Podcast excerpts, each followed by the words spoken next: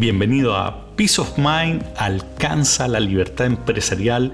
Soy Alexis Cami de Trust Value Partners. Hoy día volveré a conversar con Benjamín Trachman. Escuchaste en episodios anteriores, él es fundador y gerente general de Sena Group, una consultora de recursos humanos y especialista en capacitación por más de ya treinta y tantos años. Con Benjamín se puede hablar de distintos temas, todos interesantes, pero hoy día vamos a hablar de uno que es en donde él es realmente un especialista. Acompáñame en esta nueva interacción con Benjamín.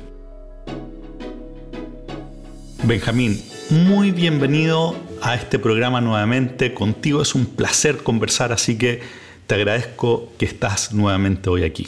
Muchas gracias por la invitación y bueno, tú también eres un gran conversador, así que esperamos que eh, en este programa podamos eh, iluminar a la persona que a lo mejor está escuchando en su oficina o a lo mejor en su auto y que le sirva para, para pensar de cómo seguir haciendo crecer su negocio. Muchas gracias. Bueno, y hoy día quiero conversar contigo un tema que te reconozco históricamente fue una verdadera caja negra para mí. En cambio, yo he visto que tú tienes un talento especial para este tema, te he visto trabajar con clientes míos, así que la pregunta para ti hoy es, ¿cómo se selecciona al equipo que nos va a acompañar en alcanzar nuestro sueño? Háblame de cómo se hace una buena selección.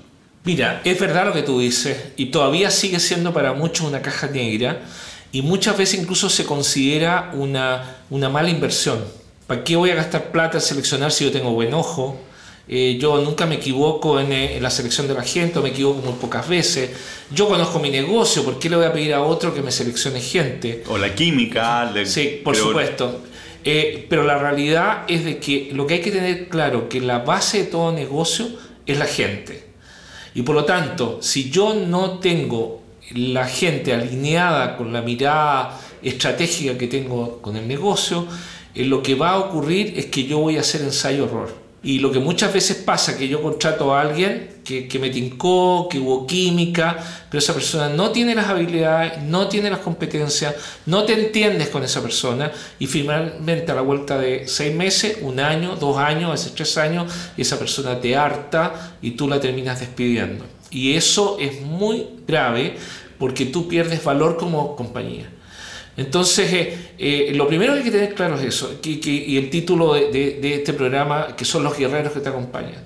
O sea, si yo voy a, voy a conquistar el mercado y voy a dar una, una pelea con, con, el resto de los competidores, yo no me imagino que si estamos en un campo de batalla, yo voy a, hacer, eh, voy a tirar una moneda al aire para seleccionar cuáles son los soldados para ir a, a competir en, y tener posibilidades de ganar. Y yo creo que ahí hay un error estratégico gravísimo de de eh, muchísimos pequeños y medianos empresarios. Mira, nosotros hemos hablado de esto en otros episodios mm. porque este es un tema central y, coincido. Todo el tema es con quién. De hecho, de hecho, hablamos sobre un libro que se llama Who. Mm. lo más importante es con quién más que qué vas a hacer. ¿ah? Entonces, eh, pero el tema es cómo se hace una buena selección en tu, en tu experiencia. ¿Qué es lo que es una buena selección? Okay. Bueno, tú siempre me haces preguntas difíciles, eh, quedan, para escribir un, quedan para escribir un libro. A ver, lo primero es que yo tengo que tener claridad de cómo soy como empresario, qué tipo de gente necesito a mi lado. Necesito soldados que obedecen mis órdenes y me siento contento con eso. Eh, selecciono gente que piensa igual que yo y con eso me siento cómodo. O eh, quiero gente que me, me, me desafíe me proponga, sea proactivo, innove.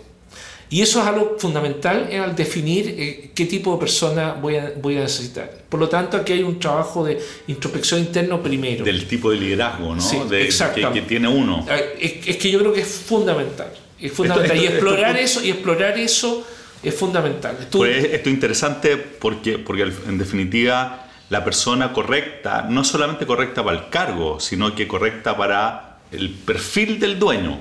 Eso ayuda, pero entendiendo que tiene que haber diversidad. Mira, hay, eh, en el programa anterior hablamos sobre las historias. Eh, hay, hay, hay, una, hay, una, eh, hay una historia donde la gente plantaba una sola variedad de papas en Inglaterra. Y entonces viene una epidemia y mata las papas. Esto es un hecho real. Y muere, la papa era el principal alimento para, esa época.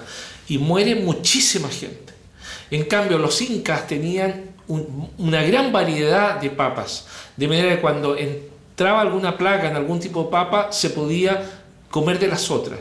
Por lo tanto, yo creo que las empresas, eh, si tú quieres proyectar tu empresa, tienes que tener diversidad de pensamiento. Tienes que dejar que la gente despliegue su potencial. Y tú eres el, que marca el rumbo, pero hay diferentes alternativas en el rumbo. Pero sigamos con la idea de cómo se hace la selección. Entonces, primero entender el perfil del, dueño o, del líder para, para, para, mm. saber más o menos las características que tiene que tener en términos de que alguien que recibe eh, va a recibir instrucciones. Esa, es la primera, es, como, es, como el, los cimientos del edificio. después. Y la, la, segunda etapa tiene que ver también con responsabilidad del, del, dueño o del empresario, que tiene que ver con definir el cargo. y, definir claramente qué yo espero de esa persona, qué potencial tiene que tener, qué habilidades, qué competencias y qué talento.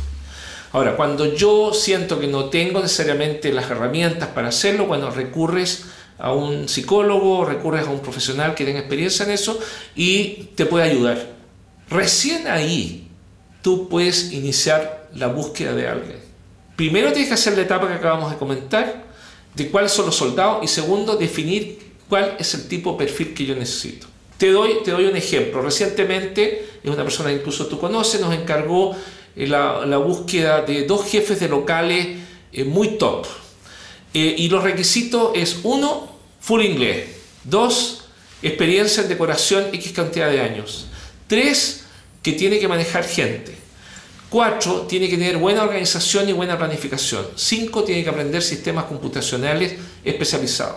Por lo tanto, eso tiene que ser definido claramente al comienzo.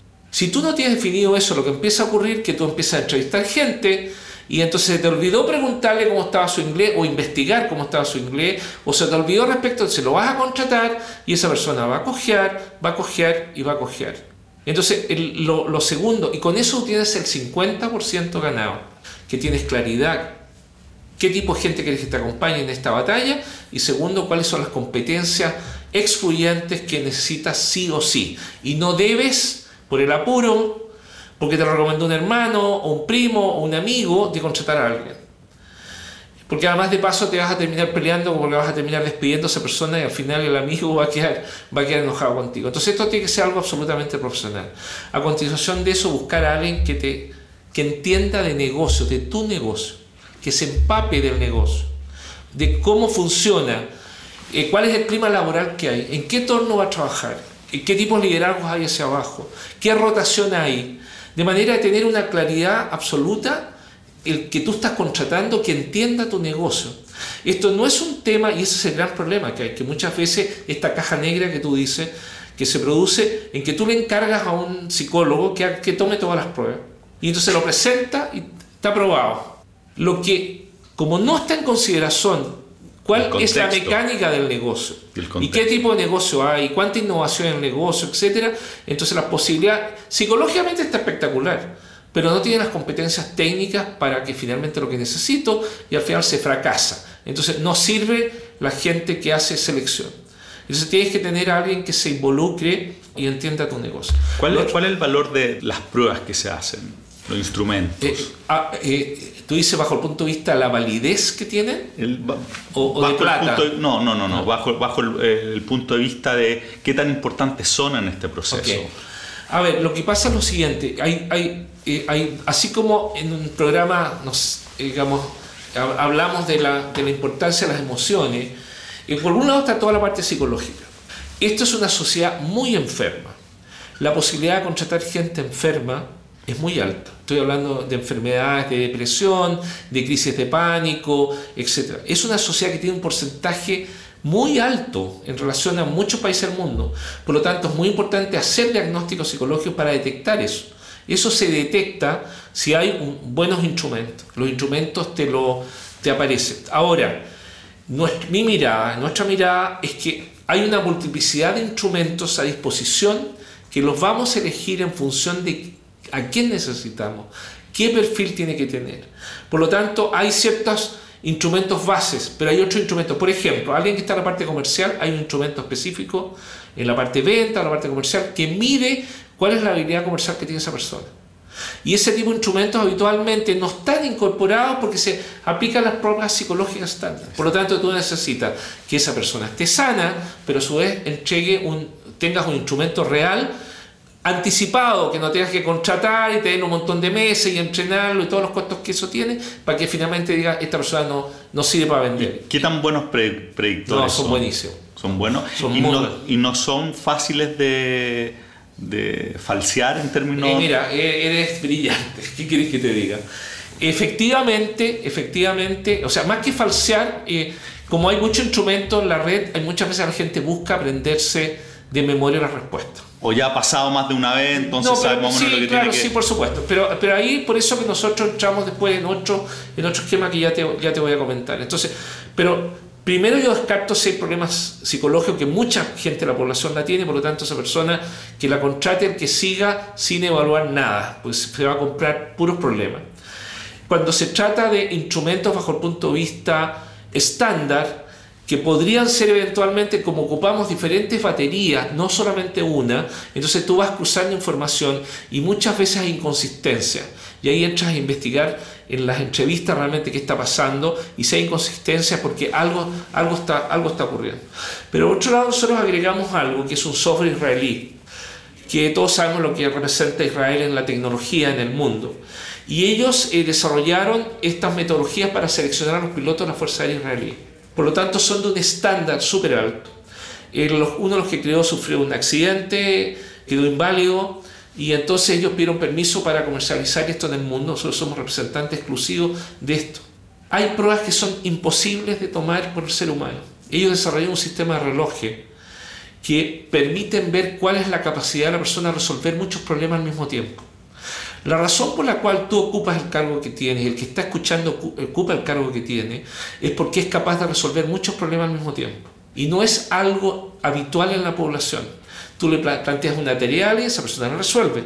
Le planteas una segunda tarea, la resuelve con menos eficiencia. Le pones una tercera tarea y esa persona empieza a fallar. Y le agregas una cuarta persona, una cuarta tarea y esa persona fracasa. Y ahí entonces hay que entrar a despedir. Este sobre que desarrollaron los israelíes permite ver cuál es la capacidad máxima que te permite eh, tener eh, para ser exitoso. Y aquí me permito ser una...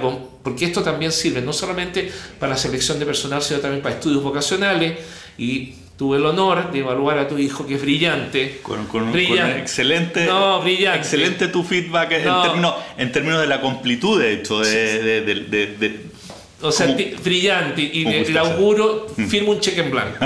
Porque él tiene esta característica de poder resolver muchas cosas al mismo tiempo y que es la que te marca la diferencia.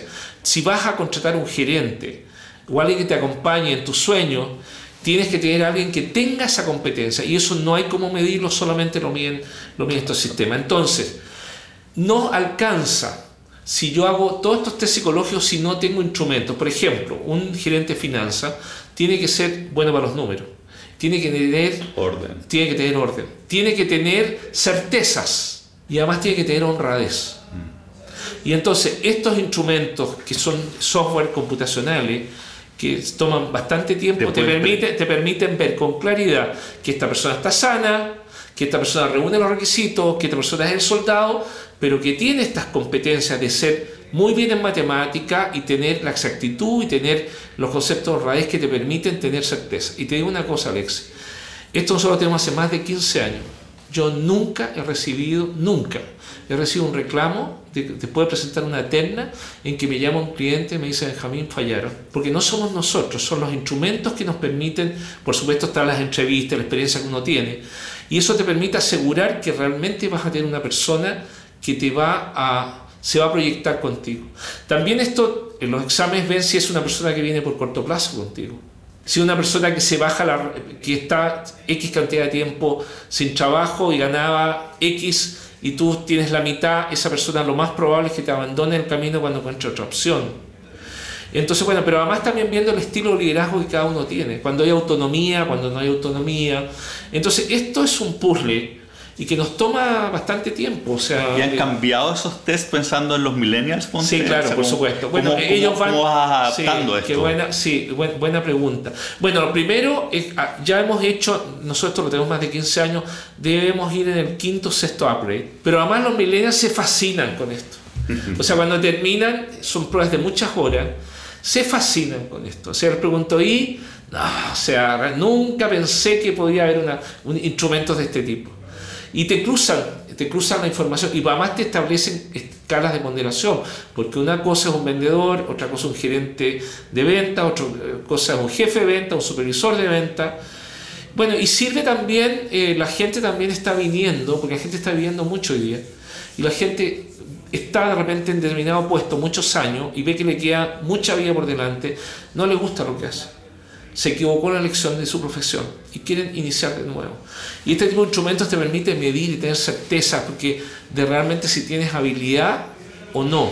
Entonces, este es un trabajo, si tú me preguntas a mí, hay que dedicarle tiempo. O sea, cuando vas, y aquí está un mensaje claro, cuando vas a seleccionar a alguien, date el tiempo necesario para realmente hacer todos los diagnósticos, para que realmente esto te funcione. Porque si lo haces rápido y lo ha- incorporas a alguien entre medio, dentro de seis meses más, un año vas a estar en la misma. El costo es enorme. El costo es El enorme. costo de equivocarse es tremendo. Es tremendo, pero además también te hace daño interno. Porque se contrata a alguien que no tiene los requisitos, la gente ve que no tiene los requisitos, la gente tampoco le colabora. Y entonces finalmente esa persona termina fracasando y además tú gastaste una cantidad de tiempo tuyo personal y el equipo para entrenarlo. Y aquí yo tengo también otra mirada. Yo no soy partidario cuando alguien no está funcionando se le despida. Eh, yo creo que, esto es un paso más tal vez de esto mismo.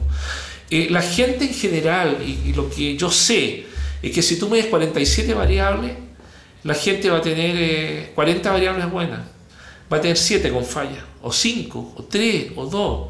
Si tú arreglas eso y trabajas eso en, un programa de coaching, eh, tú estás salvando a esa persona que conoce el know-how, que conoce el negocio, que tiene lealtad contigo, etc. Uno va- de, repente, de repente uno es muy rápido para, para sacar a la gente cuando pensando, pensando que el pasto del vecino es más verde y al final terminas pagando todos los costos, los costos de vas a indemnización, traer, y la vas a traer a otra persona que tiene, que tiene, que tiene otros problemas. Entonces- Yo tengo una anécdota muy buena con una persona que, que muchas veces los matrimonios se sirve para conversar y todo, se me acerca y me dice, Benjamín, eh, quiero conversar contigo, ir a mi oficina porque quiero contratar a un nuevo gerente comercial.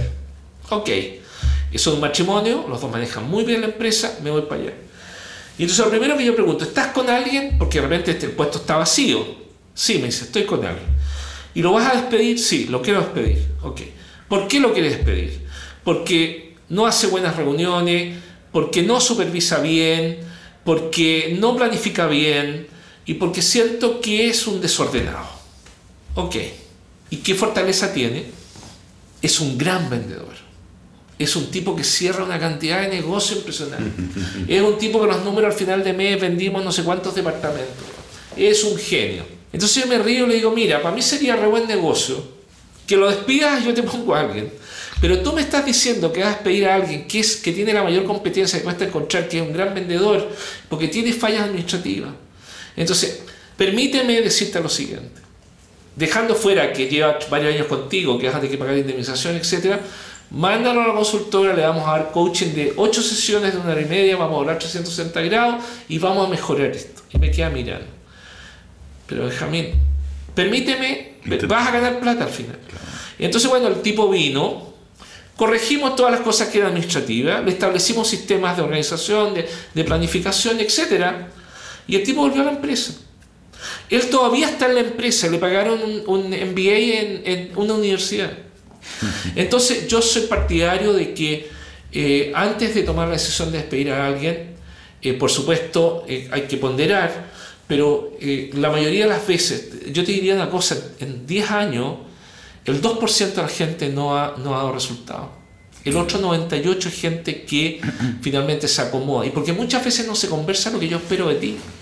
Claro. Entonces, nos hicimos un episodio especial de esto, de, la importancia de aclarar la expectativa de qué se espera, cómo se espera y para qué el cargo que se está creando. No, eso es fundamental. Pero son conversaciones, Alexis, que no están sobre la, mesa. sobre la mesa. Y porque además estoy metido un montón de cosas, porque además estoy preocupado que las ventas van hacia abajo, ayer y me, tengo que renovar la línea de crédito. Ayer me hablaba un gerente, de hecho, y me decía, un, un empresario me decía, acabo de contratar a un gerente, y después de escuchar este episodio me decía, me di cuenta que no le he explicitado qué es lo que espero de él.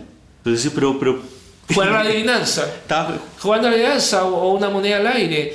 Y yo creo que ahí somos en general, esto no solamente pasa en Chile, ¿eh? yo que dicto conferencias, esto se da en, casi toda Latinoamérica. Se da en casi toda Latinoamérica. Y, Benjamín, conozco varios empresarios que, me dicen, mira, yo, yo ya he tenido tan mala experiencia con, con el tema selección que contrato solo gente referida. ¿Qué le dirías? alguien que tú tienes una buena referencia, ¿debería pasar igual por, por, por De todas maneras, yo digo una cosa. A ver, nosotros que hacemos también hunting, no me bastan las referencias. Porque mamá, este es un país donde se miente mucho.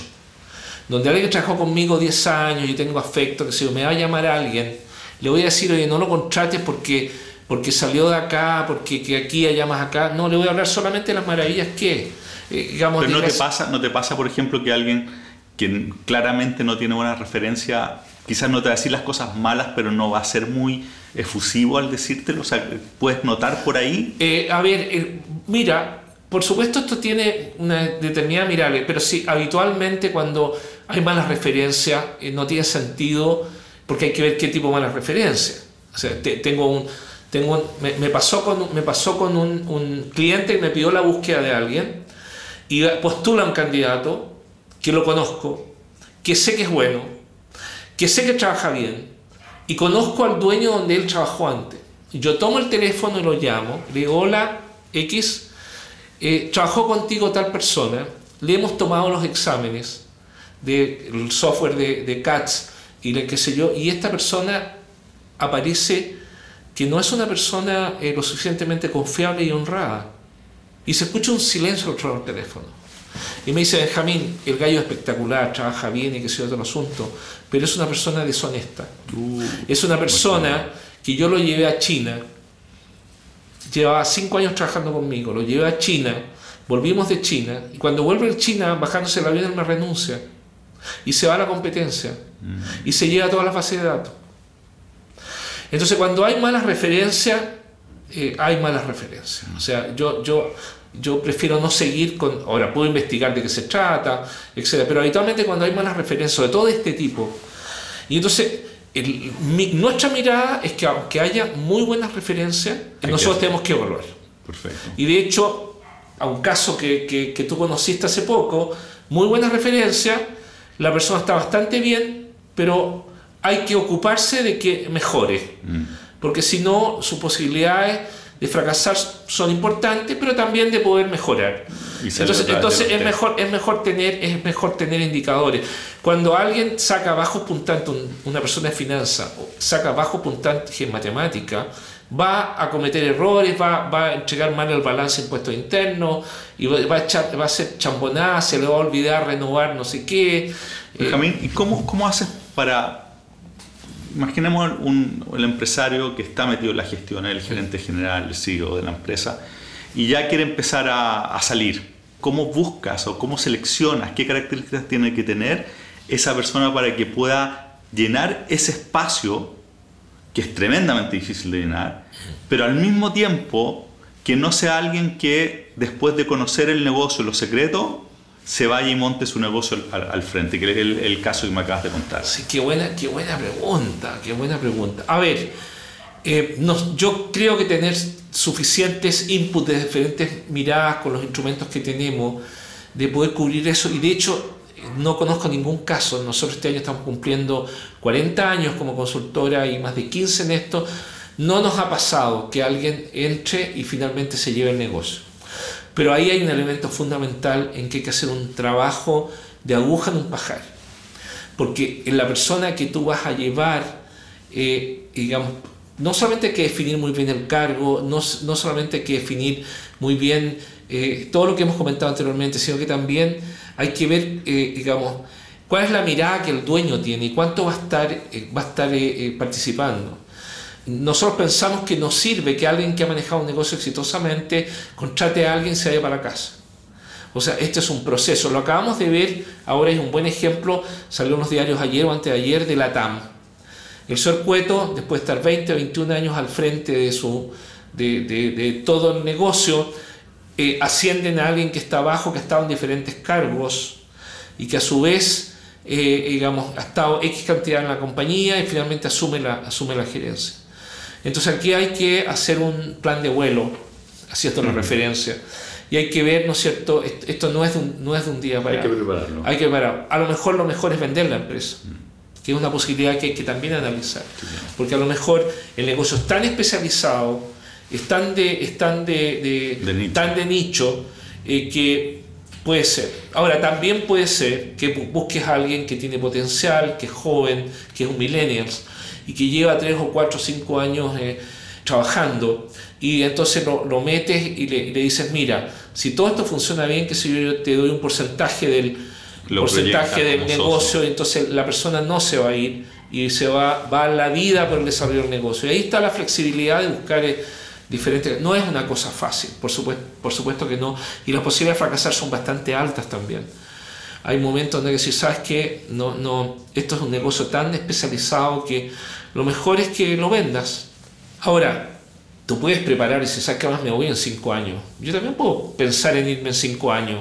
Y en cinco años, bueno, incorporo algo, lo acompaño, etcétera. Y bueno, pero tengo que tener también la lealtad de, llevarlo en, el resultado de los negocios. Es muy raro que alguien que tú le das opción de acciones o, que le das una participación formal en el negocio eh, que se vaya a ir.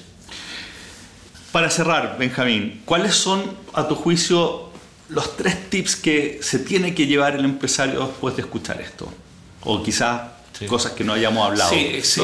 ¿Cuáles son los No, yo creo que está... Lo, lo, lo, primero, lo primero es... Eh, tener claridad de que no hacer algún tipo de proceso de elección se paga muy caro. Eh, segundo, que yo tengo que tener claridad qué tipo de gente, tú lo mencionaste recién, a, quién quiero tener al lado, con quién quiero, con quién quiero caminar. Y cuatro, asesorarse muy bien de que la persona que te está, eh, que te está apoyando en los diagnósticos entienda bien tu negocio y entienda bien lo que tú quieres. Porque si no, las posibilidades de, de equivocarte son altísimas. Yo creo que pasa mucho por eso. O sea, hay que invertir tiempo en esto. Tú, por un lado, y que el que te acompañe. Hay una cosa que es muy importante, que entiendas de negocios. Si, si tú estás en el negocio retail o estás en el negocio de la construcción, tienes que tener, nosotros muchas veces recurrimos a profesionales que están en diferentes rubros. Eh, a ver, eh, nosotros le hacemos la selección a, a San Monticello. Bueno, antes era, que son casinos. Y ahí, no hay horario seguramente, o sea, por supuesto hay horarios, pero, pero se vive mucho de noche, etc. Entonces hay que meterse muy bien en el corazón del, del negocio para evitar, eh, evitar fracasar. Excelente.